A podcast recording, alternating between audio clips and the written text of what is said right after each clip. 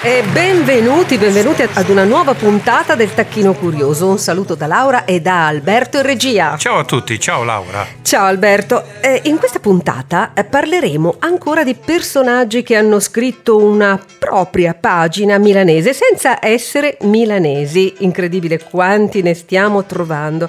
Ma in questa puntata parleremo solo di tre, tre uomini famosi, tre uomini che, che hanno scritto i loro passaggi di Milano, hanno legato in qualche qualche modo la loro vita a, a quella della nostra città. Avevamo già parlato di Einstein, di Stendhal, di Radeschi e oggi parliamo niente po', po di meno che di Buffalo Bill. E, e la, la, la domanda è: ma Milano può in qualche modo essere collegata a una figura leggendaria? Te come... lo stavo per chiedere, guarda. come Buffalo Bill, infatti, e la risposta è sì. In verità Buffalo Bill si chiamava William Frederick Cody ed è stato un famoso cacciatore americano, cacciatore di bisonti, mm, i buffalo, no? Eh, ma la cosa particolare è che fu anche un personaggio che ebbe a che fare con lo spettacolo. Mm, lui da giovane entrò nell'esercito, si sposò con una donna italiana, si dedicò alla caccia di bisonti, prima come concorrente di competizioni, poi per rifornire di carne gli operai impegnati nella costruzione di una ferrovia. E fu così che venne chiamato Buffalo Bill anche se il buffalo è nettamente diverso dal bisonte, però eh, sono, sono, quegli errori che però poi prendono, si, si, eh, si inseriscono nel passato, si incidono proprio nel, nei, nei, nomi, nel, nello scritto. E dal 1883 interpretò se stesso in rappresentazioni molto vicine a quelle circensi. No? Mm, dobbiamo, ahimè, anche ricordare che però partecipò anche a tante azioni militari contro i Sioux, tra l'altro. Beh, arrivò in Italia ehm, e, si fermò appunto a Milano e questo successe nel 1894 e nel 1906 per esibirsi nel suo spettacolo Wild West Show all'Arena Civica erano manifestazioni, eh, direi da colossal, con centinaia di figuranti e con tanti e tantissimi cavalli impegnati in queste eh, rappresentazioni. Beh, eh, ci siamo eh, chiesti se oggi un personaggio come Buffalo Bills così eh, possa ancora interessare, eh, visto che eh, insomma è, è, stato un mito. Oggi forse potrebbe anche essere criticato perché alla luce della conoscenza storica dei navi- nativi d'America, mh, mm, insomma sterminati, eccetera, eccetera, potrebbe essere eh, un personaggio un po' criticato, un po' così di dubbia mh, mm, fama. E, mh, e non ci sarebbe, voglio dire, il consenso ehm, neanche da chi odia la caccia. Ecco. E tutto questo però, signori, è storia. E parliamo ancora di personaggi che sono passati da Milano, pur non essendo personaggi milanesi. Parliamo, dopo Buffalo Bill, parliamo di Garibaldi. Niente po' di meno, e anche questa volta di un eroe, l'eroe dei due mondi, l'eroe del risorgimento italiano che venne a Milano più volte. Una prima volta fu nel 1940, 1848 eh, la nostra città aveva resistito agli austriaci durante le famose cinque giornate di Milano, aveva dimostrato con le sue eh, barricate la voglia di essere libera dalla dominazione straniera e si era costituito un governo provvisorio. Milano, capitale del Lombardo-Veneto, era libera, anche se temporaneamente, e nel mese di luglio Garibaldi arrivò a Milano prima di recarsi a Roma e fu acclamato eh, e dal balcone del suo albergo in pieno centro che oggi eh, non esiste più, usò delle parole di, di, di lode di, verso i milanesi per, per il coraggio avuto eh, in queste loro eh, manifestazioni. E eh, la seconda volta fu nel 1862 quando fece una promessa. Eh, anche Roma e Venezia avrebbero fatto parte del Regno d'Italia. Questa volta soggiornò a Villa Busca Serbelloni, bellissima villa a Lambrate. Eh, Lambrate allora era zona di villeggiatura e in questa occasione fece anche visita ad Alessandro Manzoni, il nostro Don Lisander, il quale aveva, ehm, anzi, viveva in una casa in via Morone, non lontano diciamo dalla, dalla scala. Mm, oggi Casa Manzoni è, è un palazzo storico diventato museo e centro di studi manzoniani. Manzoni eh, durante l'incontro era, eh, era, anziano, era sofferente, eh, però visse quel, eh, quella, quella, visita con una grande emozione, si, si abbracciarono. Manzoni poi lo descrisse come uno dei momenti più belli della sua vita. E poi ci fu una terza e ultima volta mh, mm, di passaggio di Garibaldi a Milano. Nel 1880 venne per celebrare l'inaugurazione del monumento ai caduti di Mentana, eh, caduti per la libertà di Roma. Eh, ricordiamo la battaglia di Mentana del 1867 a cui parteciparono forze francesi in difesa del papato e contro i garibaldini. E ecco, in piazza Mentana è da vedere questo, eh, questo, questo monumento che è eh, praticamente piazza Mentana è vicino a via Circo, eh, via Santa Marta, comunque insomma zona abbastanza centrale. Dietro via Torino. Ah sì, dietro via Torino infatti. E così per chiudere anche questo passaggio, ehm, diciamo che il monumento ai caduti di Mentana, eh, la casa Manzoni, la villa Busca Serbelloni, eh, conoscendo la storia, diventano veramente luoghi affascinanti da visitare.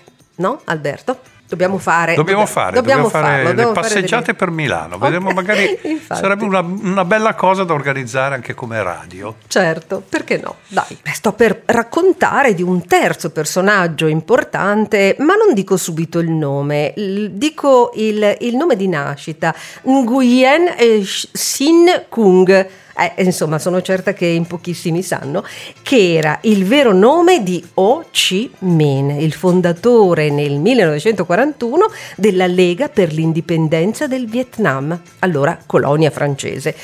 Condusse la grande battaglia del Vietnam e ne divenne presidente, presidente della Repubblica Democratica del Vietnam e morì nel 1969. Pensate però che nella sua gioventù fece il cameriere dove? A Milano, a Milano, diciamo qualcosa di lui. Era figlio di uno studioso di confucianesimo e anticolonialista che lo educò, lo formò al senso di libertà. Lasciò il Vietnam, si rifugiò a Marsiglia, diventò eh, nel tempo un rivoluzionario e, e iniziarono appunto le, le varie fughe, no? A un certo punto arrivò anche a Milano nel 1933 e cercò lavoro, lo trovò come, eh, come aiuto cuoco eh, nel ristorante L'antica trattoria della Pesa di Viale Pasubio, in portavolta non lontano dalla, dalla nostra Chinatown. Tra l'altro questa antica trattoria c'è ancora, esiste. Famosissimo questo locale. Sì, infatti è, mol- è molto famoso. Eh, rimase poco, nel 1938 si schierò in Cina, tornò in, in Oriente, quindi si schierò in Cina come consulente militare eh, di Mao Zedong. Eh, a ricordare il suo passaggio, però, noi troviamo una lapide in Viale Pasubio 10, angolo via Maroncelli, appunto, in cui si legge, perché lui abitava lì in una casa di, di ringhiera, e su questa lapide mh, mm, si legge questa casa fu frequentata dal presidente Ho Chi Minh durante le sue missioni internazionali negli anni 30 a difesa delle libertà dei popoli nel centenario della nascita 1890-1990. Attenzione, attenzione eh, perché volevo avvertirvi che dopo la pubblicità, dopo la, la, la, il brano e la pubblicità, eh, il nostro maestro di milanese Giampaolo Rossetti mh, mm, darà uno sguardo soprattutto etimologico ad alcune parole che a noi arrivano come eh, insulti, parolacce. Eh, sono due termini particolari utilizzati dai milanesi come diciamo insulti, ma che, eh, ma che sembra giusto insomma conoscerne il significato, mm, il vero significato d'origine, quindi non c'è nessun atto di maleducazione, ma soltanto una giusta curiosità a sapere il significato, l'origine della parola. Certe parole le diciamo così sì. vi prepariamo, il famoso pirla e il famoso ciula. Quindi, sono niente al giorno d'oggi queste, queste parole. Sono niente, però è carino sapere anche il perché si dicono, mm, cioè qual è l'origine di, di, di, di questi termini. Tacchino Curioso, scuola di milanese, scuola anche di storia mh, mm, del, di Milano e lo facciamo con il nostro maestro Giampaolo Rossetti che saluto. Ciao a tutti nuovamente assieme. Eh, in una delle puntate che hanno preceduto questa io ho parlato del testo mh, mm, della, de, di Porta Romana, eh, diciamo nella versione, una versione ancora forse originale, mh, mm, sembra appunto un autore anonimo in cui c'è una strofa, la strofa finale, che dice la gioventù ti lascia, la mamma muore e te restet come un pirla col primo amore. Per eh, spiegare questa, questa strofa avevo anche chiesto Scusa eh, precedentemente no? per, eh, per, questa, per, questa, parola, però è una parolaccia di cui forse eh, vale la pena conoscere eh, l'origine, l'etimo e, e, a questo punto lo chiedo a te mm, Giampaolo. Ma è molto semplice.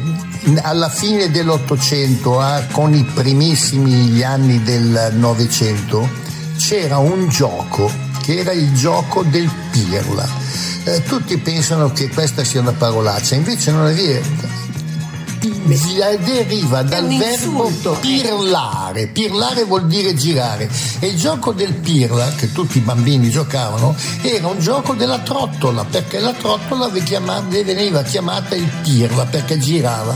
E allora con una piccola frusta, la si frustava e vinceva chi la faceva girare più velocemente, ma era il gioco del pirla, perché pirla deriva da pirlare, cioè girare. Ora si dà un altro significato non eccessivamente elegante, però l'ettimo è quello. Un altro, um, un'altra parola molto, molto discussa eh, che, um, che, sicuramente è un, è un, insulto, non è certo una bella parola, ed è ciula, eh, che si dice in milanese per definire una persona stupida, sciocca. Ehm, sì, eh, è un insulto che anche questa però ha una sua ragione d'essere, ha un'origine, ha un etimo che anche questo è eh, diciamo storico, giusto? Sì, abbastanza giusto. Dunque, ai tempi dello, nell'Ottocento, ai tempi di Radeschi, Radeschi era, sappiamo tutti chi era, però era amato anche dagli, dai, dai milanesi, c'era un altro generale che però non era austriaco, era un croato ed era Giulai, Giulai e, e non era molto buono e quindi i milanesi non lo amavano, quindi dicevano c'era la strofetta che diceva guarda Giulai che nella primavera te, se guarda Remincera al rombo del canon. E allora Giulai era diventato Ciula Ciulai Ciula Ciula Ciula e quando si diceva te sei un Ciula si, ci si riferiva a Giulai che era un generale croato. croato. Vedi, a tutto facciamo corrispondere qualcosa di storico. Grazie Giampaolo anche per oggi. Ciao. Ciao a tutti, alla prossima. E grazie, ciao ciao.